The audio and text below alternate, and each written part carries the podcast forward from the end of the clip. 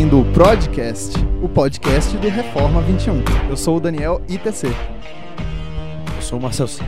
O Marcel continua com a gente, ele, ele resolveu visitar, mas ele nunca mais foi embora, Marcel Sintra.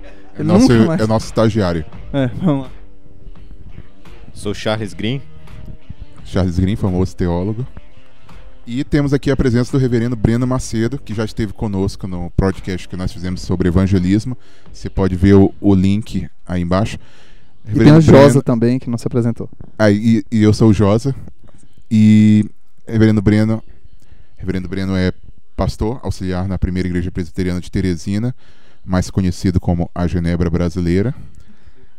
É professor de teologia no Seminário Teológico do Nordeste, também em Teresina, conhecida como a Genebra Brasileira. e professor de teologia do, eu já falei que ele é professor de teologia do culto e professor de mais umas 38 matérias. Conhecido como Calvino do Brasil. Aí, aí já é demais, coitado. Calma aí, Charles. Breno, calma fala aí. com- Tudo bem, Breno? Como é que você tá?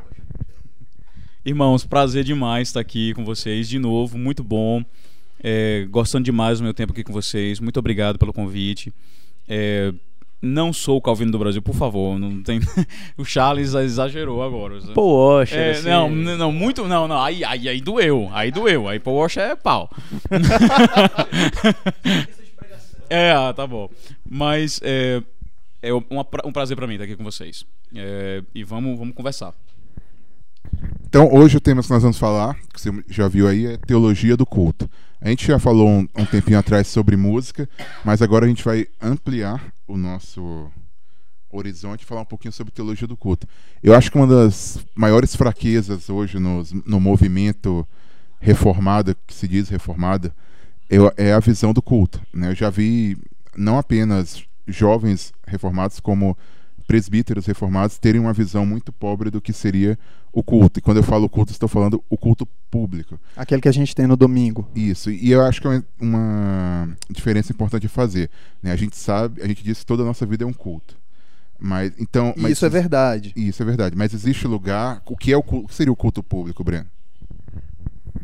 Então a gente vê claramente nas escrituras sagradas, Josa, que, que Deus faz uma distinção entre a nossa vida enquanto serviço a Ele, isto é, latria, né, enquanto culto ao Senhor, e como você bem colocou, momentos específicos nos quais Deus convoca o seu povo para adorá-lo de maneira específica, é, isto é, da maneira como ele mesmo ordena que ele seja, orden- que ele seja adorado, é, e para o seu próprio benefício. Isso é o que caracteriza de fato o culto público, é essa assembleia solene, essa convocação santa.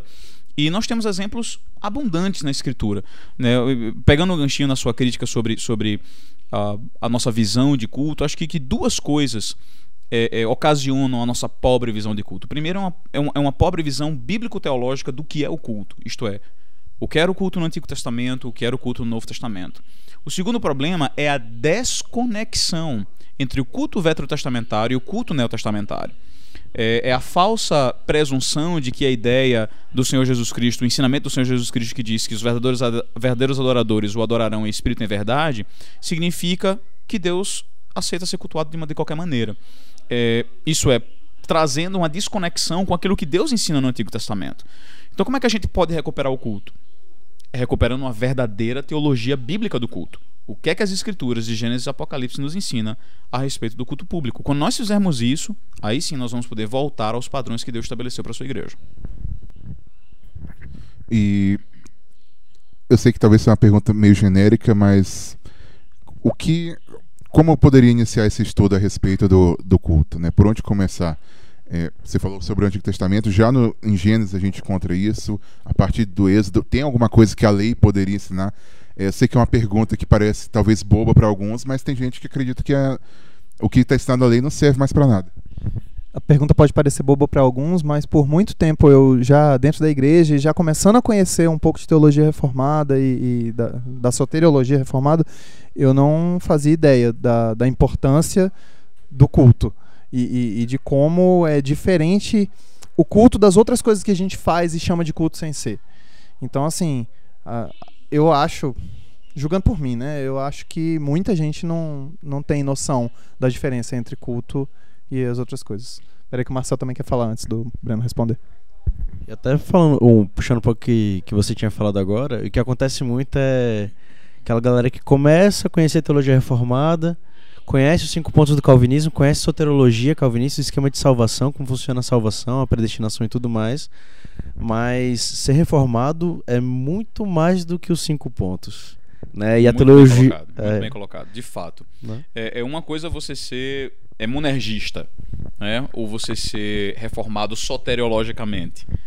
Outra coisa é você de fato ser calvinista, ou você ser bíblico. Basicamente, o termo calvinista quer dizer isso, é você ser bíblico em todas as áreas da sua teologia, não somente na sua soteriologia. É mu- muito bem colocado, é uma observação muito perspicaz e que, que serve para desnudar muitas vezes a nossa meio que hipocrisia, né? Que a gente acha que a Bíblia ela serve para regular determinadas áreas da teologia, mas outra, outras áreas não. A gente está livre da Escritura, a gente pode fazer o que a gente, o que a gente quer.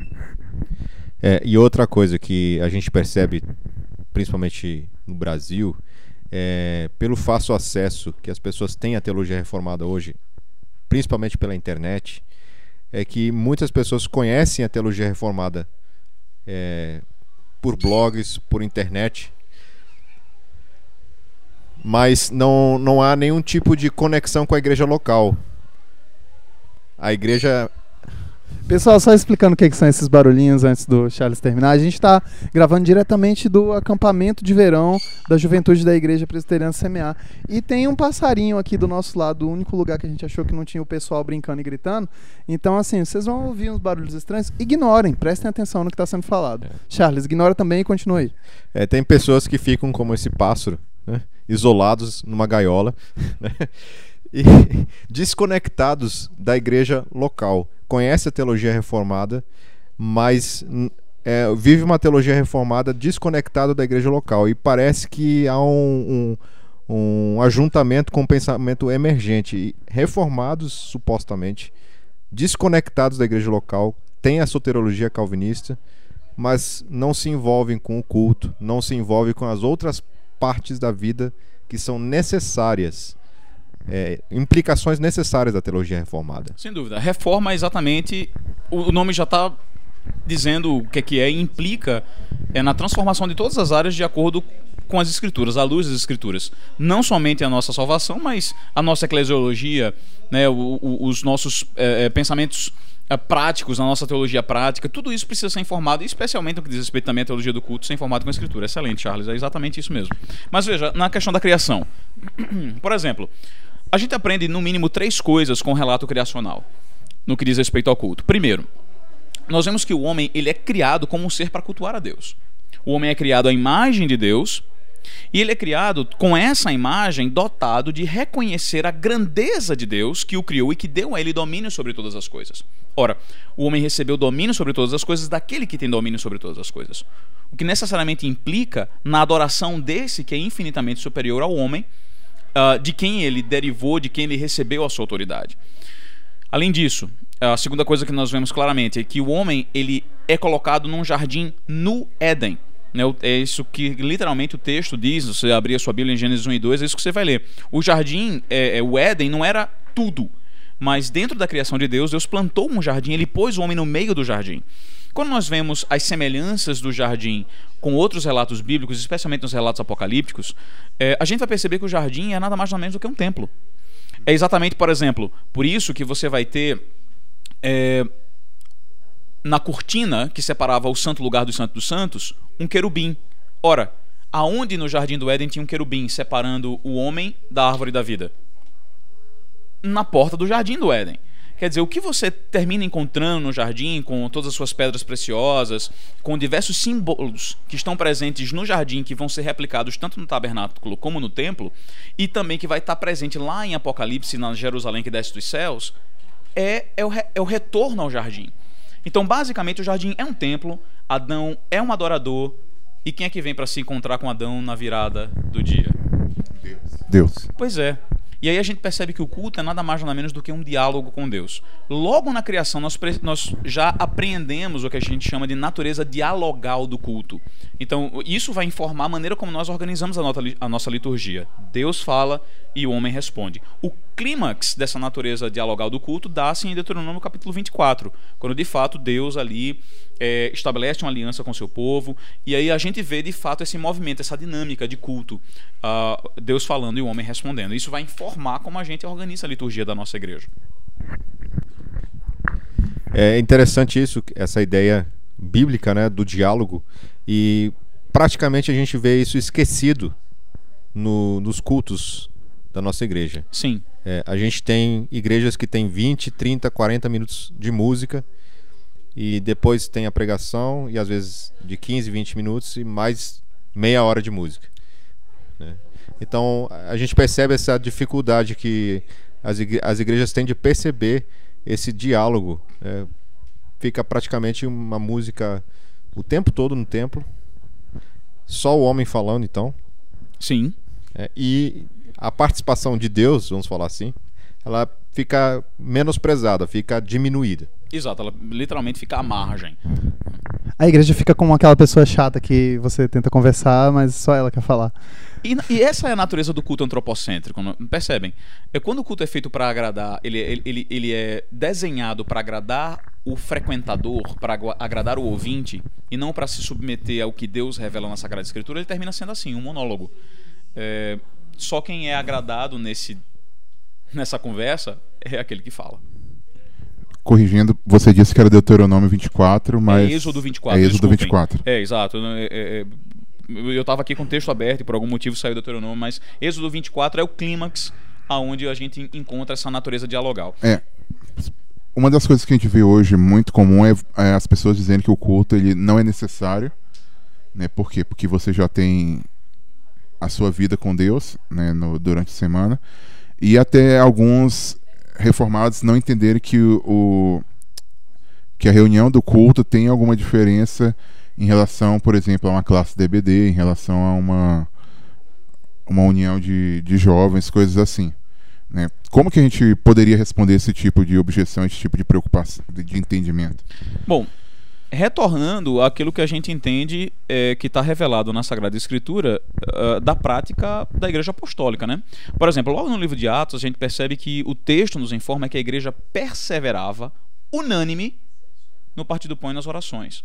Uh, outros textos dizem que eles perseveravam no templo, diariamente no templo. Então, o que a gente percebe é que esses textos, de maneira muito clara e contundente, refuta é, a ideia de que não é preciso a gente se congregar. Acho que um texto muito mais contundente e muito mais claro é o texto de Hebreus, que diz para a gente ter cuidado com esses que dizem que não se deve congregar. Então, tanto o testemunho da Igreja Apostólica como o claro ensino da carta aos Hebreus é de fato uma refutação muito clara de todos aqueles que dizem que se congregar não é necessário, de que estar juntos não é necessário. E outra refutação muito clara é o que, é que a gente faz então com o quarto mandamento que Deus diz para nós separarmos claramente esse, esse dia para o seu culto, para é, um, um, descanso solene. Uh, percebe? Se a gente, para que a gente de fato possa suportar esse tipo de pensamento, a gente vai ter que rasgar muitas páginas da Bíblia. É, acho até legal que o José ele citou essa questão da galera que é desigrejada, que acha que culto é desimportante assim, me faz pensar, é, é, é uma pergunta que a nossa, a nossa doutrina, a nossa teologia de culto está intimamente relacionada com a nossa doutrina de, de igreja, de governo de igreja, do que é igreja. Né? Até o nosso amigo Periquito aí tá... Concordou, ele concordou. É, acho... é. Eu, eu concordo demais com isso que você falou, meu irmão. Quando a gente entende o que é igreja, é, e para o que a igreja foi chamada. Por exemplo, e isso mais uma vez fica muito claro no Antigo Testamento: Deus tira o seu povo do cativeiro egípcio Deus tira o seu povo de lá é, das garras de Faraó com um único propósito. E ele diz isso claramente na sua revelação para Faraó: Deixa sair o meu povo para me prestar culto lá no deserto. Então a igreja ela é separada do mundo, ela é transformada em raça eleita, sacerdócio real, nação santa, com um único propósito: o serviço ao Senhor, isto é, o culto a Deus. É, se porventura essa não é a função da igreja, então a gente não, não tem por que existir igreja. Não, bacana, bacana. Daniel, você queria falar alguma coisa? Queria. Eu queria comentar um negócio legal que a gente fez. É, no domingo, no acampamento aqui, é, teve culto. Mas assim, em outros acampamentos que eu tinha ido, inclusive até da nossa igreja, teve domingo que no lugar do culto a gente teve uma programação muito semelhante à programação que tinha nos outros dias. Não dava para diferenciar claramente o que era o culto e o que era o, a, a preleção com as músicas. E no, no domingo aqui no acampamento a gente teve o, o culto com a liturgia igual a que a gente faz lá na igreja quando não está acampando. N- não deixa de ser domingo porque a gente está no acampamento. E assim, foi muito legal. É, é bacana porque dá para perceber mais claramente a diferença e aí a gente consegue pontuar é, a, a questão da liturgia dia, dialogal e, e até a forma como é pregado num- num- quando é uma preleção de uma reunião, de um acampamento, a forma como é pregado é diferente da forma como é pregado no, no sermão do culto. E, e é bacana perceber essa diferença. Da, a, gente, a gente honra melhor o dia do Senhor quando a gente faz isso. E Foi, era foi a pergunta legal. que eu ia fazer. Como, como que seria diferente essa reunião? O culto público que nós fizemos aqui no, no domingo, nesse acampamento, com em relação às preleções, entre aspas, normais que, que normalmente se faz num domingo em acampamento. né? Enquanto a gente realizou um culto é, dialógico, ou é dialogal, né? E a gente teve oração, teve leitura da Bíblia, teve cântico, teve outra oração, confissão, declaração de perdão, sermão. Eu não seria abençoado se você simplesmente subisse lá e falasse e as pessoas cantassem quatro músicas e, e pronto? Certamente, acho que a questão não é a questão não é de ser abençoado ou não. Acho que a questão é de sermos fiéis àquilo que Deus nos revela na Sua palavra. É, se só houvesse isso, Deus, na Sua misericórdia, de alguma maneira nos abençoaria. Ele nos garante que a Sua palavra não volta vazia. Talvez a Sua palavra até nos condenasse, ao invés de ser um conforto para nós. É, mas a sua pergunta, Josa, ela envolve o que a gente chama de princípio regulador do culto. O que é que diferencia uma reunião qualquer é, do culto público? E por que o culto público no domingo? Bom, o culto público no domingo fica muito claro é, é, é, o motivo dele, porque foi exatamente no domingo que deu que Cristo entrou no seu descanso. né? Nós entendemos claramente que o quarto mandamento exige de nós um descanso solene, né? lembre-te do dia de sábado para o santificar, e, e que esse dia foi separado para o culto ao Senhor. Se esse dia foi separado de maneira específica para o culto ao Senhor, isso necessariamente implica em que esse culto precisa ser regulado por esse próprio Deus que o estabeleceu. E mais uma vez eu volto para a questão do princípio regulador. Bom, se então nos propomos a fazermos um culto público, mesmo na esfera do acampamento, então esse culto público precisa ser regulado pelo próprio Deus e precisa conter aquilo que a gente chama de elementos de culto. É, é isso que vai então diferenciar o culto público de uma reunião qualquer. Ele vai ter os elementos que Deus estabeleceu para que eles estivessem lá. Às vezes a reunião, uma reunião de oração ou uma reunião de acampamento tem alguns desses elementos do culto, Sim, mas não tem todos que devia ter, né? exato. Não, são uma, não são uma assembleia solene nem uma convocação santa. Eles não são propriamente dito um culto público ou um culto solene. Quais são os elementos de culto, Breno? Então, primeiro a gente percebe. é, a melhor referência que a gente tem para o, o estabelecimento do princípio regulador e para a identificação de elementos de culto é o capítulo 21 da Confissão de Fé de Westminster. Lá nós temos claramente debulhado para a gente é, quais são os elementos. Particularmente, eu não entendo que a confissão foi exaustiva. Tá? Porque quando nós comparamos as liturgias no diretório de culto é, com os elementos de culto presentes no capítulo 21, nós percebemos, por exemplo, a presença de ofertório no culto é, no culto público, no diretório de Westminster, enquanto o ofertório está ausente como elemento de culto no capítulo 21. O- O que é o diretório de Westminster? O Diretório de Culto de Westminster foi, um, foi mais um dos documentos escritos pelos nossos pais presbiterianos, é, pelos nossos pais, não diria presbiterianos, pelos nossos pais puritanos, é, para compor aquilo que serviria como, como ordenamento da Igreja da Inglaterra, Escócia e Irlanda. Né, juntamente com é, a forma de governo, juntamente com é, os catecismos maior e menor, o diretório de culto, eh, os cinco documentos faziam parte daquilo que seria, da, daquilo que promoveria a, a uniformidade entre as igrejas. É, eu só queria recomendar para você que está ouvindo para você pegar um caderno para anotar, porque só nesses cinco minutos a gente teve uns 3 GB de informação aqui e o Breno tá repetindo aqui igual um ping-pong, um monte de dúvida. Então, você tá nos elementos do culto, né? Voltando aí, que a gente fez essa, esse parênteses para o diretório. Pronto. No que diz respeito aos elementos de culto, o próprio texto sagrado ele vai nos indicar quais são esses elementos. Então, primeiro, o que é que necessariamente tem que estar presente no culto? Leitura das Sagradas Escrituras. Era exatamente, por exemplo, quando Paulo escrevia uma das suas cartas, ele claramente escreve que essa carta era para ser lida para a igreja. Ora, o apóstolo ele, ele necessariamente implica que, que ele, ele nutria a expectativa de que a igreja estaria reunida em um momento específico e naquele momento a, carta seria lida e todos a escutariam, todos receberiam a instrução apostólica contida naquela carta, contida naquele documento. Um outro elemento de culto é a oração. Ora, isso aí é, é tanto patente no Antigo Testamento como no Novo Testamento. No Antigo Testamento, as orações dos santos eram simbolizadas pelos, uh, uh, pelos incensos e, e até pela própria fumaça dos holocaustos que eram oferecidas a Deus. No Novo Testamento, as orações dos santos elas continuam sendo verbalizadas e continuam subindo como aroma suave a Deus, mas são a verbalização das nossas petições. O nosso Senhor Jesus Cristo nos ensina, então, como orar. Esse é mais um dos elementos de culto. É, a pregação ou a exposição das Sagradas Escrituras é um outro elemento de culto. Isso aí, por exemplo, fica claro na reestruturação do culto em, é, é, com Ezequias. Né? O texto nos diz que quando o templo ali é, é, restaurado e quando, quando a, as escrituras sagradas são encontradas novamente, elas são expostas e todos os que podiam entender estavam lá presentes. O povo chorava ao escutar a exposição da Sagrada Escritura naquele momento solene de assembleia.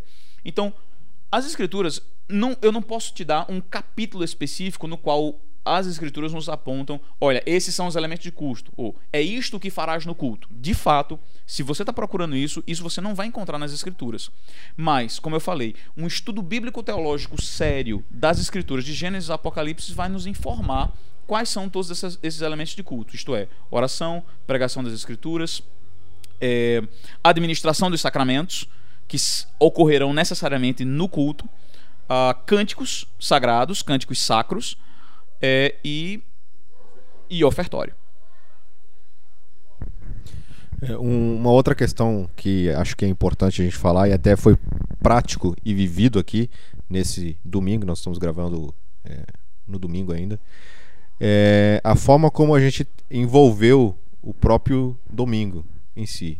Né? O culto, o que nós fizemos é, à tarde, é, é, é não, o que foi feito à tarde em, em preparo para o culto da noite. É, a instrução que, que, que foi dada aqui é que as pessoas tivessem algo que não des, de, desviassem a atenção delas ou, ou, cansassem elas demais para que à noite elas estivessem dispostas. Né? Quer dizer, o, os elementos que acontecem antes do culto também são importantes. Né? Sem dúvida, né? a preparação para o culto público. E é interessante que os, é, o povo de Deus sempre levou isso muito a sério. Né? Uh, a gente percebe que, mesmo no Antigo Testamento, já tinha-se a prática de, por exemplo, até a própria questão do maná. Né? Quando o povo está no deserto, o povo colhe o maná duplicado para que eles estejam preparados no dia do Senhor para não quebrar o dia do Senhor, para guardar de fato um descanso solene. Quer dizer, é, é, essa, esse elemento de preparação, é, ele precisa estar presente também na nossa vida, seja no sábado, que antecede o domingo e seja também durante o domingo, quando nós vamos nos reunir publicamente de manhã e à noite com a Assembleia do Senhor. Fica mais fácil você obedecer o mandamento, a, a segunda parte do mandamento, se você obedecer primeiro a primeira. Sem dúvida. Você trabalha seis dias e aí você consegue você descansar mais fácil no, no sétimo. Com certeza. No nosso caso, a gente trabalha os últimos seis dias da semana para descansar no, no primeiro. primeiro, da, e, da semana. É, é, muito bom essa sua observação, Daniel, porque é, é, é e isso diz respeito ao quarto mandamento, como é expresso em Êxodo capítulo 20. É, a base para o quarto mandamento é a ordem da criação. Uma, um outro incentivo que nós temos, como você falou, fica fácil cultuar, é quando a gente pensa também no outro fundamento que está em Deuteronômio 5. É engraçado isso, a gente perceber que em Deuteronômio 5, a base do quarto mandamento não é mais a criação, mas é a redenção. Nós somos salvos para cultuar. Nós somos remidos para cultuar. Lá em Êxodo, nós fomos criados para cultuar. A criação foi estabelecida para que nós cultuemos esse grande Deus. Mas em Deuteronômio, nós fomos salvos para cultuar. E de fato, isso, isso para mim é, é mais um, um, uma evidência é, de como a escritura ela desbanca qualquer pensamento de que culto não é necessário, de que eu posso fazer o que eu quiser no, no, no meu domingo, ou seja, na, ou eu posso cultuar Deus em qualquer dia que eu mesmo pré-estabelecer. São todas afirmações que carecem de base bíblica para poder, é, ou até que são contraditas pelas próprias evidências escriturísticas no que diz respeito a esse assunto. Então, relacionado a isso, é, como, como ser como ser zeloso na guarda do dia do Senhor e ao mesmo tempo não cair no legalismo. Charles, essa é uma das, essa é uma pergunta muito muito importante, porque é, quando a gente volta até para o pro período do nosso Senhor Jesus Cristo, a gente vê que, que o próprio Cristo foi acusado de quebrar o, o dia do Senhor, né, pelos pelos fariseus, que haviam criado aí leis em cima de leis para que o quarto mandamento pudesse ser, pudesse ser obedecido. Quer dizer, na verdade, eles estavam impossibilitando é, a obediência ao quarto mandamento, ao invés de fato de estar tá facilitando qualquer coisa. Eu acho que a primeira receita da gente evitar o legalismo é nós entendermos que nós temos consciências que nos acusam e que nos é, é, inocentam. Uh, de fato, eu preciso guardar o dia do Senhor para o Senhor? Sim. Existem coisas óbvias que eu não vou fazer nesse dia porque eles são quebras claras desse dia são, por exemplo, o trabalho. É inegável que trabalhar no domingo, trabalhar no dia que o Senhor separou para o descanso solene, vai de encontro ao quarto mandamento. Então, contra isso aí, a gente, com relação a esse aspecto, a gente não tem nem o que conversar. Agora, existem certas profissões específicas que precisam funcionar para a ordem da sociedade? Sim. E o nosso Senhor Jesus Cristo mesmo explicou que no que diz respeito à guarda do domingo, uh, existem questões de necessidade e questões de misericórdia que precisam ser observadas. É, como disse um, um, excelente pastor a um, a um, a um rapaz que estava com crise de consciência, é, de vez em quando você vai ter que tirar o seu, o seu bezerro de lá, né, da, da fossa lá, de lá do, do buraco. Você vai ter que resgatar o bezerro de lá. E é uma questão de necessidade, é uma questão de misericórdia. E isso cada consciência precisa de fato analisar é, quando as coisas não forem de fato preto e branco. Então, essa eu acho que é a primeira receita da gente evitar o legalismo. A segunda, a, a, o segundo ingrediente nessa receita para evitar o legalismo, eu, eu sugeriria que seria a disposição de coração genuína de guardar esse dia para o Senhor. De nós entendermos que esse dia não é nosso, mas é dele, e mesmo sendo dele, é feito para nós. Então, quando nós de fato estamos imbuídos desse, desse desejo genuíno de sermos alimentados no sábado, é, no, no, dia de descanso, né? Infelizmente, a nossa, a nossa tradução é, na língua portuguesa ela não é muito feliz que ela utiliza a palavra sábado ao invés da palavra Shabá, que simplesmente significa descanso, é. né? Se você pegar uma tradução da língua inglesa, você não vai ter, não vai ler lá Saturday, vai ter lá Shabbath. Né, vai ter lá Sabá, isso é o dia de descanso. Uhum. Então, às vezes você lê o texto em português e fica com a palavra sábado na cabeça e faz a associação com sábado, dia da semana. Uhum. Quando na verdade o que o hebraico significa é o descanso solene de um dia em sete. Né? Depois de seis dias de trabalho, um de descanso. E diga-se de passagem, só, até onde eu sei, só houve uma tentativa de mudar essa ordem na Revolução Francesa e não deu certo. Ninguém nunca conseguiu mudar a ordem que Deus estabeleceu desde a criação, de seis dias de trabalho e uma de descanso. Uma última pergunta que eu acho que vai dar um gancho para o próximo programa que a gente está querendo fazer é quem deve participar do culto? Você pode responder já dando um gancho para a próxima discussão, mas é uma questão até importante. Espero que a gente não passe muito dos 30 minutos que a gente está querendo, eu sei que a gente já está passando, mas é, é, uma questão que as pessoas não levam em consideração. Para quem é o culto, é para a igreja, é para o não crente, é para quem quer participar, né? quem é chamado a estar no culto e qual deve ser o foco do culto. Né? A gente sabe, o centro é, é, é Deus, mas eu faço culto para os crentes, eu faço culto para os não crentes. Excelente, Rosa. Bom, na pergunta eu faço culto para quem? A gente não faz culto nem para crente nem para descrente, a gente faz culto para Deus. Essa é a primeira resposta que, eu, que, que, a gente precisa estabelecer. O culto ele é feito para o Senhor e é exatamente por isso que é Ele quem regula o culto. Agora, quem deve participar do culto? A convocação ela é pública, por isso que a gente chama de culto público. Ele é uma convocação para todos. Todos devem louvor, todos devem culto a esse grande Deus. É por isso que descrentes eles são muito bem-vindos na assembleia e na, congrega na, na congregação solene. É, o culto, de fato, ele vai terminar tendendo a pregação, por exemplo, a exposição das escrituras sagradas. É, ele vai ser feito de, que, de uma maneira adequada por quem? Por um crente ou por um não crente? É óbvio que é por um crente. É óbvio que por aquele que foi lavado, remido, transformado pelo sangue de Cristo, ele vai poder desempenhar é, e exercitar os, os, elementos de culto de maneira genuína. Ah, agora, um descrente, ele só pelo fato, pelo simples fato dele ser criação de Deus, ele deve culto a Deus. E, e o fato dele não estar presente na Assembleia Solene, é, no dia que o Senhor estabelece para isso, já é um pecado é, diante de Deus. Ele não cultuar a Deus como ele deveria cultuá-lo. Tendo dito isso, a gente chega na sua terceira pergunta. Sendo dessa maneira, o culto deve ser direcionado para quem? Para crentes ou para descrentes? Mais uma vez, a minha resposta seria: o culto precisa ser direcionado para Deus e para aquilo que Ele manda. É, os elementos de culto eles servem para alimentar a alma tanto de crentes como de descrentes. Se de fato nós estamos seguindo as instruções de Deus é, para, para cultuarmos, o cultuarmos da maneira como Ele ordena, é, crentes serão chamados ao arrependimento, crentes serão apontados à cruz, crentes serão encorajados na sua fé, e descrentes ouvirão o evangelho. Se, por exemplo, descrentes estão entrando na igreja nos domingos e eles não escutam o evangelho, alguma coisa está errada. É, a pergunta que eu faço é porque existe sempre aquela coisa de culto evangelístico e o culto igrejístico. Assim Exatamente, assim muito bom. E de fato existe essa, essa, é, essa distinção meio que é, é, é criada né, é, de maneira artificial. Todo culto precisa ser um culto evangelístico. Todo culto precisa ter chamado ao arrependimento crentes precisam ser, ser, chamados ao arrependimento. Nós, mais do que qualquer outra pessoa, precisamos de arrependimento e precisamos correr para a cruz. É, e se todos os cultos não forem de fato evangelísticos, mais uma vez, alguma coisa está errada. A, a, cruz não é o nosso centro, Cristo não, não está sendo pregado, alguma coisa é, está desequilibrada. Então, em outras palavras, existem cultos específicos para evangelismo? Não. Todo culto é evangelismo todo culto o evangelho é pregado. E, e, quando a ceia do Senhor é servida, você tem não somente a palavra de Deus exposta né, pela pregação, mas você tem a palavra de Deus visivelmente representada nos elementos da ceia do Senhor.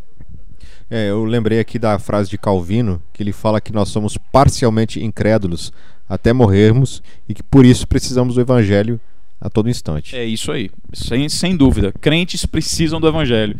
E talvez seja exatamente por, porque crentes não estão voltando ao evangelho que a gente possa estar levantando aí uma, uma, nova, uma nova versão de farisaísmo. Tem algum livro em português que você tenha para recomendar a respeito desse assunto de, de culto? Sim, sim. A, a literatura em português ela não é muito farta. Mas nós temos excelentes livros. Deixa eu indicar pelo menos dois. Hum. É, o livro Uh, eu, eu, não lembro do título exatamente, mas é um livro publicado pela Cultura Cristã, de, a, de autoria do, do Hermes Steinmeier, tá? É que eu não lembro exatamente do título, irmãos. Mas se você entrar no, na, no, ah, no a gente site. vai da, colocar aqui. Pronto, embaixo. você entra no site da Cultura Cristã e você procura lá Hermes Steinmeier. É, um dos livros você vai encontrar um livro de culto. Se eu não me engano, é Adoração Cristã, é alguma coisa desse sentido. Um outro livro muito bom é, e é um livro pequenininho. É o livro do Terry Johnson chamado Adoração Reformada, é, publicado pela Editora Os Puritanos. Nada mais nada menos o livro é do que uma exegese é, do texto de João, quando Cristo fala que os, os, verdadeiros adoradores o adorarão em espírito e em verdade. Legal. É, esse é literalmente um opúsculo que você leria aí em duas horas é, e, vai, e vai informar de fato você de maneira extraordinária. É um outro, um outro livro que eu recomendaria não necessariamente o livro como um todo, mas o capítulo 21 da Confissão de Fé. Né? É, é, esse seria um excelente ponto de partida. Se você adicionar a isso os comentários de Rod uh, na, na, no, no, no, livro de, de, de, comentários à Confissão de Fé de Westminster, é, vai ser de fato de grande, de grande é, valia para todo aquele que está buscando construir uma teologia de culto. Bacana. Bom, pessoal, é isso aí. A gente vai ficando por aqui. É, eu sou o Daniel TC. E Daniel, eu sou o Josa e vou despedir assim os outros darem tchau. Falou, pessoal. Falou.